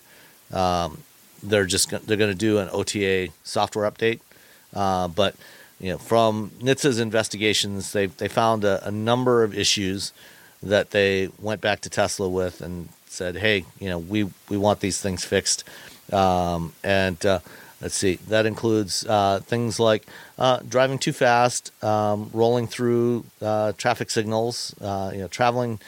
Uh, let's see, traveling or turning through certain intersections during a stale yellow traffic light, uh, the perceived Wait, duration. what's a stale yellow traffic light? I'm what does that even mean? I'm not 100% I'm sure. googling just because I've never heard that before. Okay, continue. Sorry. Yeah. Sorry. Uh, let's see. The perceived duration of the vehicle's static position at certain intersections uh, with a stop sign. So, in, you know, whether it's actually coming to a full stop or how long it's staying uh, stationary before it moves again. Um, so I basically, know what doing I know what a stops. stale yellow is. I have a definition. it? Definition. If you didn't enter the intersection until the light was about to or had already turned yellow, you had a stale yellow and are guilty of running a yellow light. So like if Okay. you- It's like when you yeah. take a left turn, like you're supposed to be out there and waiting and waiting and waiting. Yeah. It turns yellow, then you can turn still. But if you're still back behind, let's say the crosswalk, Right. If and it's if yellow and you go for it, Yes, if it's All yellow, right. you go for yeah. Okay. Which t- which is actually the yeah. I knew that. I just didn't know that was what that was called. So technically, that's illegal, um, pretty much everywhere. Um, also, what else? Adjusting vehicle speed while traveling through certain variable speed zones. So, you know, if the speed if the speed limit changes as you're driving down the road, um, you know, the the car wasn't properly adjusting the the vehicle speed to the new speed limits. Um, and uh, let's see, negotiating a lane change out of certain turn-only lanes to continue traveling straight. So this this one is you know a particularly potentially a particularly dangerous one. You know, so if the car was in a turn lane in a left turn lane, and then decided no, I'm going to go straight and changes lanes, you know, over to the one of the, the through lanes, um, you know, they don't want it doing that either. So Tesla is going to have to make some software updates for this. It's not clear exactly what they're going to change or even when they're going to release this updated software, but but they did agree to to do this change, do these changes based on uh, um, what uh, NHTSA said. So we'll we'll see when that happens. You know, if it hopefully gets any better. Frankly, I think NHTSA didn't go far enough. I think they should have just told them to stop just recall recall FSD beta entirely because it's just not safe enough. Mm, it's kind of it's not something that should be in the hands of consumers yet.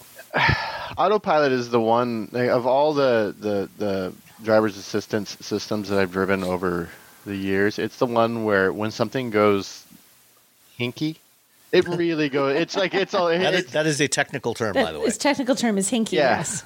Wait, it's something. It really. It is. It is. Yeah. There's a lot. Yeah. it's terrible. It's a little like everything else. You're like, all right, this is a little weird. This. All right. I've, I've had cars stop in the middle of the freeway. Had. It's just. Oh gosh. It does like really. It, it's it's very extreme. There's an extreme Well, that- reaction. I mean, that's what happened. something. That's what happened at Thanksgiving on the Bay Bridge. Um, a, a Tesla uh, in in I think I think it was in actually in FSD mode. He had pulled over to the leftmost lane in the tunnel going through the across Treasure Island, um, and then slammed on the brakes. And then seven other cars right behind it all slammed into it. I've had that. I've had that. I had a Model Three did the exact same thing in the exact same spot, but going the other direction. Oh. Like a wait, what's it? No, it's now it's. I'm trying to think. Is it above, below, below? Well, no, they're they're yeah below. Are the tunnel are the tunnels side by side or because They're- the they're- bridge they're is stacked? They're stacked at on least the- the, the bridge is stacked on the San eastern- Francisco side. On the bay, uh, on the East Bay side, it's it's separated. They're they're Okay. they're next to each other. They changed it when they had to replace the old bridge. right. But as you come to the to the tunnels, the tunnels are stacked. Okay. Um, all right. so anyway, um, Tesla is going to have to uh, do an, an update on those vehicles uh, in the not too distant future. Fortunately, you know the good thing about OTA updates is like unlike in the past when an automaker had to do a software update to fix a compliance problem, a legal compliance problem. They had to convince all the customers to come in and actually get the cars updated Yeah, and that often took months or years. And the National Highway Traffic Safety Administration actually has some regulations about when there's a recall, a safety recall, uh, the a certain percentage, I think it's 75% of the vehicles have to be the the repairs or the changes have to be completed within 2 years.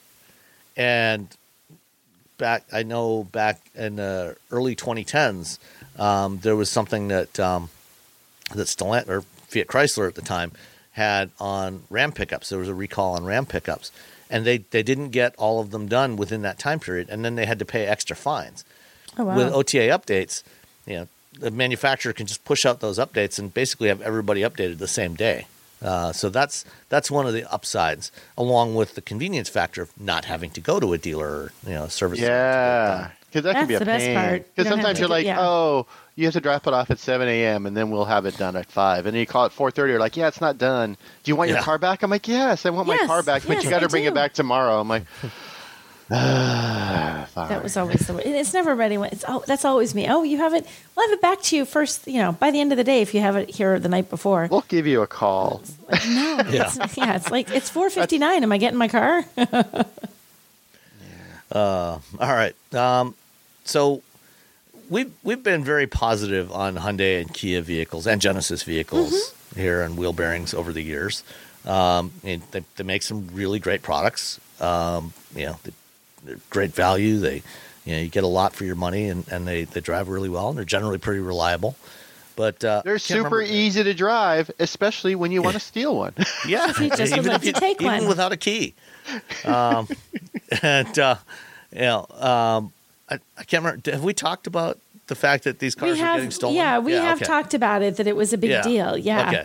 So uh, you know, they they Hyundai and Kia for reasons you know probably having to do with saving a couple of bucks um, have had decided that on their low end their their entry level models that still have a key a physical key instead of uh, instead of a, um, a fob a st- you know a push button um, they were not going to include a chip in the key uh, to act as an immobilizer or to disable the immobilizer um, on those vehicles. And some enterprising car thieves found that out, and somebody decided, hey, let's do a viral TikTok video about this.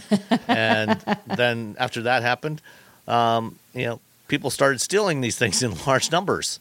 Um, so initially, Kia said, okay, we'll give everybody a free club to put on your steering wheel. Oh, well, Steering the- wheel. Did Yeah, they really? I didn't know that. Did they? Kia really would give you a everyone club, but Hyundai wanted you to pay like money to fix yeah, it. that $170 Really? for an immobilizer kit plus you know whatever the installation cost was, which was Oh, a few hundred dollars more than that.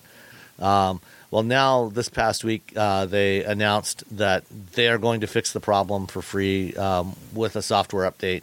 They figured out a way to fix it uh, in software um, to basically enable the immobilize or to enable an immobilizer system and also make some changes to the anti-theft alarm to keep it on longer uh, if somebody does manage to try and steal it. Yeah. Um, so hopefully in the not too distant future, uh, if you have one of these um, lower lower end Kia or Hyundai products, uh, you'll be able to get that fix uh, free of charge at your local dealer. Because in the be '90s, nice. if this was an issue, like if like some people would find out, and maybe there'd be like a you you know maybe there was there was a, a what do you, an urban an urban myth that you could do this thing with Kias that would sort of And by no the time one it really know if you by the could time do it it got or to you by the time it got to you like it would be wrong. But now you're like, well, we're just gonna put on TikTok. The Kia boy is gonna put on TikTok, and then everyone's like, oh, this is easy. In 2 I'm a- seconds, it's like free cars for Next everyone. thing, next thing you know, tens of thousands of cars are being stolen. yeah, I'm a 16 year old with nothing to lose. Why the heck not? I could use a car. Um, all right, last topic uh, before we answer a couple of questions uh, is uh, EV charging ports. Uh, BMW blog had uh, had a post up about this, um, complaining about where you know. Well, every manufacturer puts them in different places. The Kia Niro, for example, has its charging port in the middle of the the front fascia, as does the Nissan Leaf. Whereas the Kia EV6 and the Ioniq 5 have it on the right rear corner. Uh, Tesla has theirs in the left rear corner, uh, in, in in part of the tail lamp cluster. Um, you know, some have it on the right front fender, some have it on the left front fender. Um, where do you where do you think that charging ports should go? I think the- it should go on the front. in the front because I I uh, I wrote a whole article about this like a year and a half ago about how we should stop putting charging ports on the back because most charging stations are are front you know you pull into it and then and now you have like oh hold on let me back into this charging port and sometimes it's in a parking lot where it has the angled Yeah. uh, charge. So now you have to drive the wrong way down the lane. I'm you gotta 100%. back in, and it's like it's like when I when I get stuck behind when you're when you're driving through. It's always the guys in the big truck. For some reason, they love backing their trucks in the spaces. So you're like you're going in. They could have just pulled in in two seconds, but now I got to wait two minutes while they back their F one fifty into the spot. And now Yeah. we're doing that with with EVs. I just did like when I did the road trip in the butt. EV6. It was it's a pain in the butt because depending on exactly how the charging, like the parking space and the little the little protective like pillars they have, so you don't back into anything, and the way the curb is. Every now and then it's like you have a curb that's very close. They wedged you in the corner of a parking lot, so you have no real clearance. So you're backing in. It's like just let me pull in and plug in my car, and I can back out where there's not like stuff you're trying to line up for. Just pull in. I think it should be on the front. on the front. There's Centered not- in the front or on the corner? Well, Not front, on the front, corner, because the I'm corner fine is with the front ch- corner, but I'm still I want it in the front. I don't want the, rear front, corner. I guess the front, I, I, but I want it on the front. I would love it right smack in the Smack middle in the middle? somehow, because then no matter which side you're pulling into, you're easy. It's easy to get. Yeah, to you don't have to, like, fight Sometimes the- you're manhandling that because the cables. They're super it's- thick. They're very very thick. It's not like the cable on a on a hose on a, for your gas. And if it's cold, they actually are difficult. They do get pretty stiff. They get, and then you're trying to sort of like bend it to get the connector to line up just right. You have to use like, two hands. You're like, Yes, ah, ah. I, there was one where it was cold, and the way the connector was, like you're loading a torpedo in a It submarine. is. It took both me and Eileen to get it to the stupid thing to plug in because it had been the way it was hanging on the thing. The cord had sort of kinked funny, so it was sort of half frozen ish that way. So we're trying. It's like she's literally bending the middle of the hose. I'm trying to twist the connector. I'm like, dear God, just line up. I just wanted. No, mm-mm, in the front, right in the middle, so you can get this no matter how the hose is and no matter where you are. Strong feelings. Well, except that that's great if the charger is located at the the end of the the space, like you know the way most the way most superchargers are. There's a few that aren't this way, but most of them, you know, they have them lined up along a curb, you know, and you pull up, you know, or back in, you know, right next to the charger. Um, but you know, a lot of the charging stations, you know, some of them are like that, um, where you know you can pull straight in and the charger is right there in front of you, and you plug it in, no problem. But others, um, and there's you know ChargePoint, a couple of ChargePoint DC chargers near me here that are set up that way. But the EA station over here is set up with pairs of chargers, you know, with, with parking spaces in between them, so they're on the side of the car yeah. and you know so it's it's it's all over and i've seen other ea stations where they are set up you know along the end so they're you know even the ch- even the charging stations aren't consistent. Well, it's they are totally inconsistent. So one charging station's easy to pull in, another one's not. There's all this inconsistency because we're still figuring it out. So I think we should figure it out. So it's always in the front, and every charging station, like you don't pull into a gas station and go like, hmm. Wonder where the nozzle's going to be on this one. Like you always pull up to the side. yeah, your but, gas tank is but, always but on if you're the like side. us driving It always different works. cars every week, you got to remember. You got to where's remember, The, where's but the, still, You just look on but the- Still, yeah, but still, you know, like you know, it's going to be on the side of your car. Like you're going to pull up, you Yeah. look and see, am I left or right? Okay, you pull up, and you know you pull up, and the nozzle's on the side, and your car's going to line up with it on the side, and everything's going to be happy with. It's not the same with electric vehicles. Okay, like, well, this what- all what- over. I want it to just pull straight right. in. So what happens in the scenario? You know, I mean, we're starting to get also some charging stations that are set up, that are uh, set up with drive, you know, pull through uh, for Yes. charging. So if you're towing a Yes. trailer, Yeah. you know, so it's set up more like a traditional gas station. Well, you can still you pull st- up with it in the front with the pull through. That's the thing. you can still just stop there gonna, in the That's front. not going to negate you from yeah, using that. If especially have if it's right in front. So no matter what side you pull up in the pull through, it's if it's in the front, it's Okay. still going to go over there. Yeah, It still works. I mean, if they wanted to set them up so they were giant like gas stations, you just pull in and they were all in your gas tank is because your gas tank is always on the side, so it's mm-hmm. always going to work with a side thing, you know. But yeah, I, I think putting them The in the thing front, is, yeah, most most charging is it's it's something you do while you're doing something else, and so you're Yeah. parking as opposed to just pulling through really quickly. If they like you start making yeah. charging stations that are like gas stations, then like it would work just putting it on the side, just like it does a gas station. If station. even it's to the front, it's fine because in the '70s we had a job, we had a was javelin, under and a it was- challenge. yes. It was you pull the license plate The down in the truck. plate, trunk. and it was under the license plate, middle of the back. right? middle of the so back. it worked. It Middle of the front it- still yeah. works. Yep. Just- Yeah. We we've solved the problem. Done. Okay. Listen to us. There you go. There's middle your front. That's how we have it on our. Kona. Middle and front. Yep, that's what I Pull want. in. I agree with you. Middle front. But oh, a little a little tidbit. If you're if you're renting a car, if you look at the uh, actual gas station, the little gas logo in your car where the the uh, fuel Where the- station is, there's a where the little arrow. Yeah, Yeah. where the gauge is, there's a little arrow that tells you which side your your uh, the fueling port is. Um, on EVs, it doesn't have that. Yeah. Why? I was just thinking that as we were talking. I'm like, why don't they have that? They should have like a little, don't- they don't have that. I don't know. They, I don't should, understand why. They should have. They should have that little charger icon there with an arrow pointing to Little left or right or, or, actually or forward. Maybe maybe more of a, an overhead uh, view icon of the car with an arrow pointing to where the charger is. Yeah. Yeah, so you would know like have that. charger here or charger here, so you could see. I think there's is. one car I got I got in that doesn't have it, but but I was I, I should have remembered. Now I feel bad because there's probably one person who has it. and They're like, hey, They're like, we But did yeah, that, and you didn't give us them- credit. most of them do not have because I, I always check and I'm always like, What thing that they didn't think to do that. Like it's Yeah. such a big, it's such a cool little thing in a gas vehicle. Yeah. Why, when they were designing EVs, like they're on their own, forget it, they can figure it out. Well, you know, one of the advantages, you know, most almost all of these EVs have digital instrument clusters, so they could easily, you know, update the iconography on the cluster to Do put a little, to an put a little arrow. update.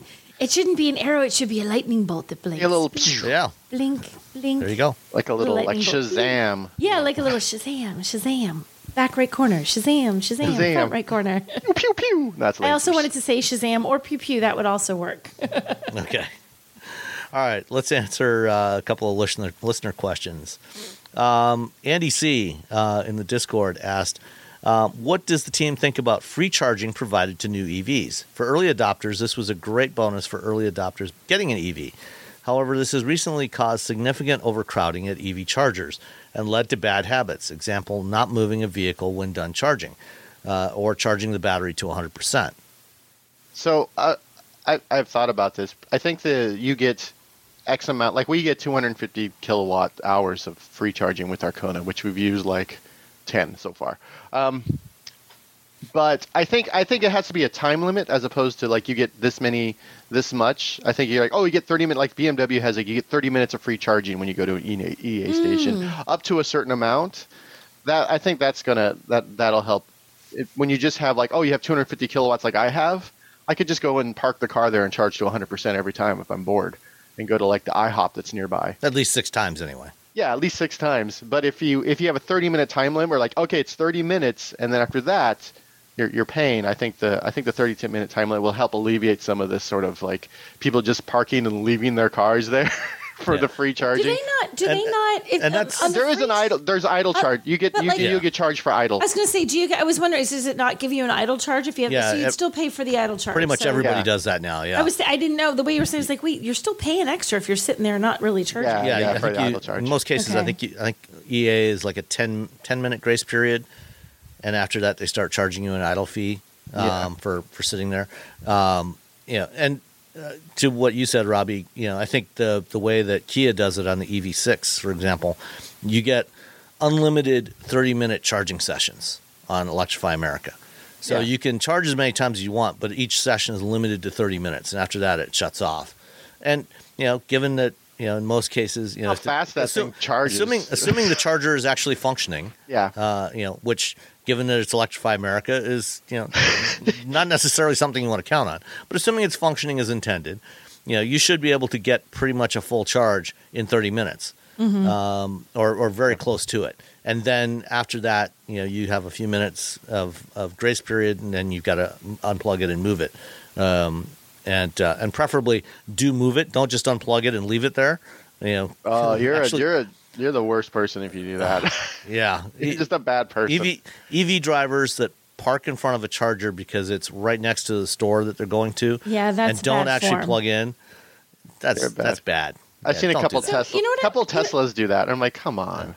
You know what I was seeing, and I, I, I didn't. I was trying to decide if this would make me mad if I was driving an EV every day, and you drive one, Robbie. So does this make you mad? When people, um, there were people railing on a thread I was reading on Twitter about those who charge their vehicle to over eighty percent. They're very, very, very mad that people would sit and like charge to eighty five or ninety because you know you got that sweet spot, spot ten to eighty, and then once you hit past eighty, if you're trying to get to hundred, you're going to take a lot longer. Mm-hmm. And people are really angry. But in my head, I'm like, well, that'd be inconvenient. But like, what if you're trying to go somewhere? Like, Yeah, what if you the- need the extra to- charge? You know? I, I I look at it as like I had to charge that EV6 GT that I had to 100% because I was doing mm-hmm. a drive, and it was part part of it was because part of it was was you know with this is where I started, this is where I'm going, mm-hmm. and so I wanted to charge it up to 100%. But when I when I do that, I make sure that there's other charging ports. Mm. And so if Okay. so, I, So I you don't go and you don't go and take the last available charging port. And, Yeah, yeah. I always check it. Like usually, it's like you know six. There's eight chart. There's eight 350 charging ports in Nevada, Novato, not Nevada, Novato, on the other side of the bridge. Um, so I look and I'm like, oh, there's five of them are available. When I went when I, on my way over there, I'm like, okay, because that's where I want to start my my uh, my drive. Yeah. So when I got there, there were still five of them available. Five available. And so, and then by the time I left, there were still three available.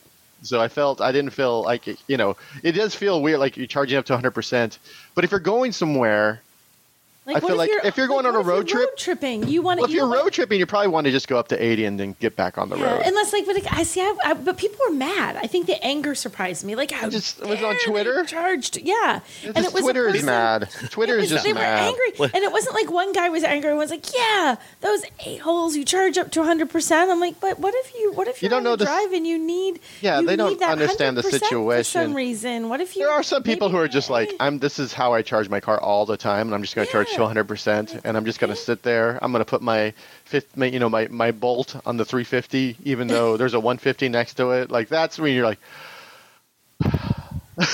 yeah. Yeah, people. but yeah, are there's very there there angry. there there there. and So someone came up and they were talking because one of the chargers was was charging very slowly at the EA Yeah.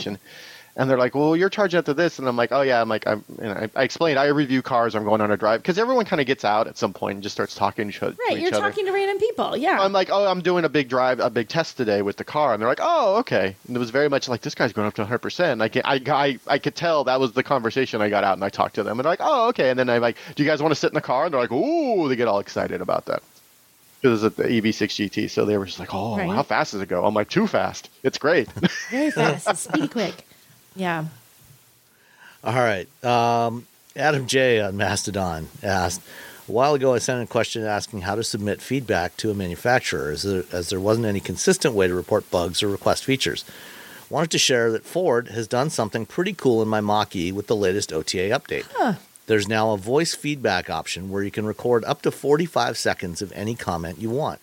Us owners in the forums have been quite have been coordinating to send in similar items for common bugs and requests. Ooh, pretty that's, cool. That's smart. That's, That's hey, really yeah. If you're all great having of the same, Ford. And that's great when you guys all when when when you the whole when the community all knows okay this is something that we all think is an issue. We all hate this. So you Let's can tell all- Ford we all hate this, so they know it's not just one guy in Idaho. It's everybody. yeah.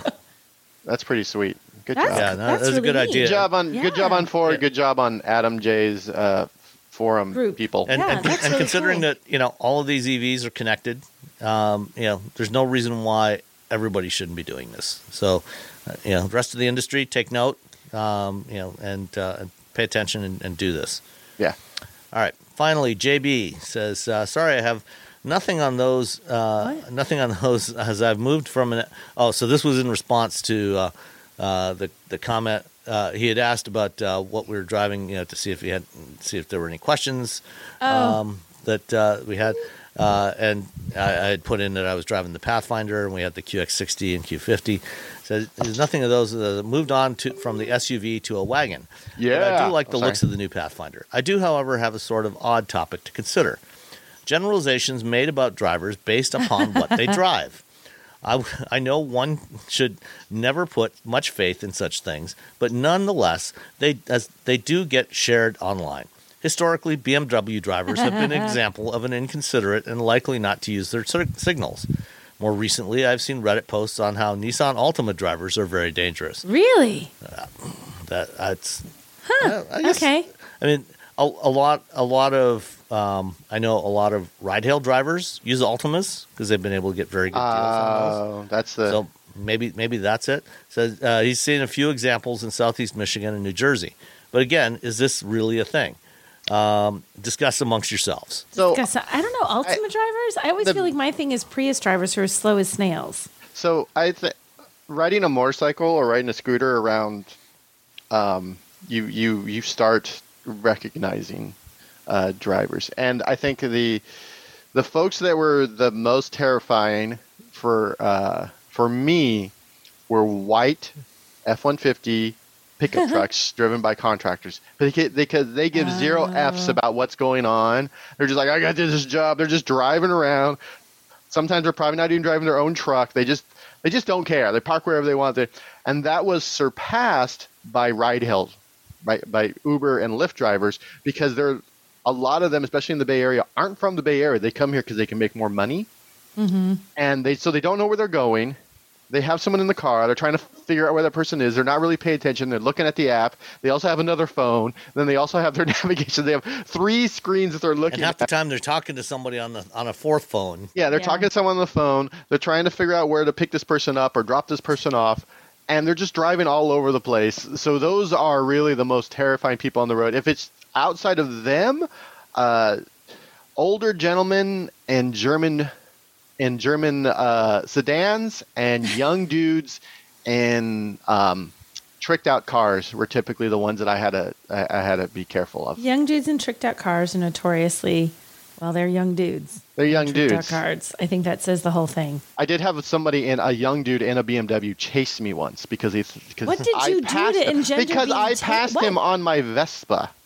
and he just, it just he was just angry. So then I and he, he he threw a bottle at me, Oh and my so god! I chased him and I called the cops on him because someone Nice. throw, I he someone was- throw a pen at me once. We A were in pen? heavy traffic. Yeah, it was the weirdest thing. I w- we were in heavy traffic. It was years ago. And you know that heavy traffic and like you've you've got to merge in. Like you're getting on the highway. Somebody you have to merge in front of somebody. Like you know when it's bumper to bumper traffic. And I was you know we're nicely zippering and I merged in front of the guy, but then the guy was like honked at me, and I'm like.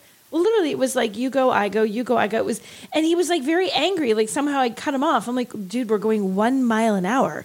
Everyone's just merging. There was It's a like, zipper. uh, like a zipper. I don't even know what he was mad about. And then eventually he gets into the lane next to me and he waits until he can get right next to me and pulls next to me and he's yelling at me and he threw a pen at my car. I was like, because I'm looking at him like, what? He threw a pen at me. I'm so like, you know how hard it is to find a pen sometimes, especially in your car when you need it. I know. I'm like, dude, you're gonna regret throwing that pen at me in your weird, weird Like, road rage ah. because I dared zipper in front of you as I got on the highway. I, Let's see, the box of pens always ready, like like ready to whip a pen at a box, person. a box of Bic ballpoints. I just felt like he Yeah, was so mad. I'm like, the only thing you could find in your car was a pen. Like He's he like just- looking around. He's like, "What do like, I got? he's What like, do I I'm not getting rid of my coffee. I'll throw this Well, pen at her. Yeah. I got a rid of all the grenades I usually throw. Right. So I guess it could have been worse, but it's just such a weird thing. No more Literally, that coins, must have no. been like 20 years ago. I'm like, that man just threw a pen at me. Okay. Yeah. For so- That is, merging. that is definitely an odd one. It was odd. Um, in in the Discord, Andy C uh, responded to this one and said the new BMW stereotype drivers in the San Francisco Bay Area are Tesla drivers. Oh, Yeah, are they which- really? Which Yeah. I think is, is That's correct. yeah. No, that Seems- that is. I mean, I know, I know a number of Tesla drivers who who you know don't drive like that, but yeah, I, When I- I've definitely seen plenty to do. when I drive a BMW, I make sure I am the nicest person. On, I mean, I'm I'm a really nice person on the road because I, I we drive so much. I don't get angry and people cut me off. I just like whatever. I'm just like because I still have to do my job and I still have to go where I'm going. I mean, it's not worth the emotional baggage of getting angry every time someone does something stupid just because people are all doing something stupid. Um, but yeah, yeah, I, see- I see the, the Tesla drivers are, and, and I always wonder, and I, I kind of pull up next to them to wonder, I'm like, do they have FSD on? Do they have, is it them or the car? Why they're being such terrible drivers. you or the car? Is it you or is it a so, is it software? Like who's who's who's who's creating this situation right now? Well, my, my, my friend Henry Payne on, on his Tesla with FSD, he got a student driver sticker and put it on the back there. Did See, he there you go. really? Yeah. After the first couple of days, it was so bad. He, he Oh, just put a student driver sticker on. The student driver. yeah. Which, you know, it's not all that inaccurate. Right. And technically, Yeah. it's just not the human that's the student; it's the software. But just Yeah, details. which is terrifying. but no, there's lots of uh. really great drivers. It's just that you see that one person who says that one thing. It's like when people are like, you know, if you ride bikes, you're like everyone is trying to kill you. I'm like, well, it's more terrifying when you're on a bike because one just sort of angry person can actually kill you versus can actually kill you. Yeah. the person like when people who are driving cars are like, this one time this bike rider like didn't stop at a stop sign. I'm like, yeah, but that didn't like put your life in peril. but they they base everything upon that one bicycle rider. So it's Yeah. yeah. Well, you know, and, and another one of the classic stereotypes, of course, is the Miata, you know, which has long been referred to by many as a hairdresser's car. Oh yeah. Oh, yeah, there was there was there was a whole you know, Top it- Gear because thing that about it, and you're just but, like, yeah. ah, it was yeah, it's it's tired. It's a it's a Yeah, it's I a mean, that's the kind of lazy that- that homophobic trope, is say. what it is. Yeah, it's a lazy homophobic trope. Yeah. They're, they're just wrong. So, all right. Well, uh, that's it for this week. Thanks, everybody, for listening, and we'll talk to you next time. See ya. bye bye. Everybody in your crew identifies as either Big Mac Burger, McNuggets, or McCrispy Sandwich. But you're the filet fish Sandwich all day. That crispy fish, that savory tartar sauce, that melty cheese, that pillowy bun. Yeah, you get it. Every time. And if you love the filet of fish, right now you can catch two of the classics you love for just $6. Limited time only. Price and participation may vary. Cannot be combined with any other offer. Single item at regular price. Ba-da-ba-ba-ba.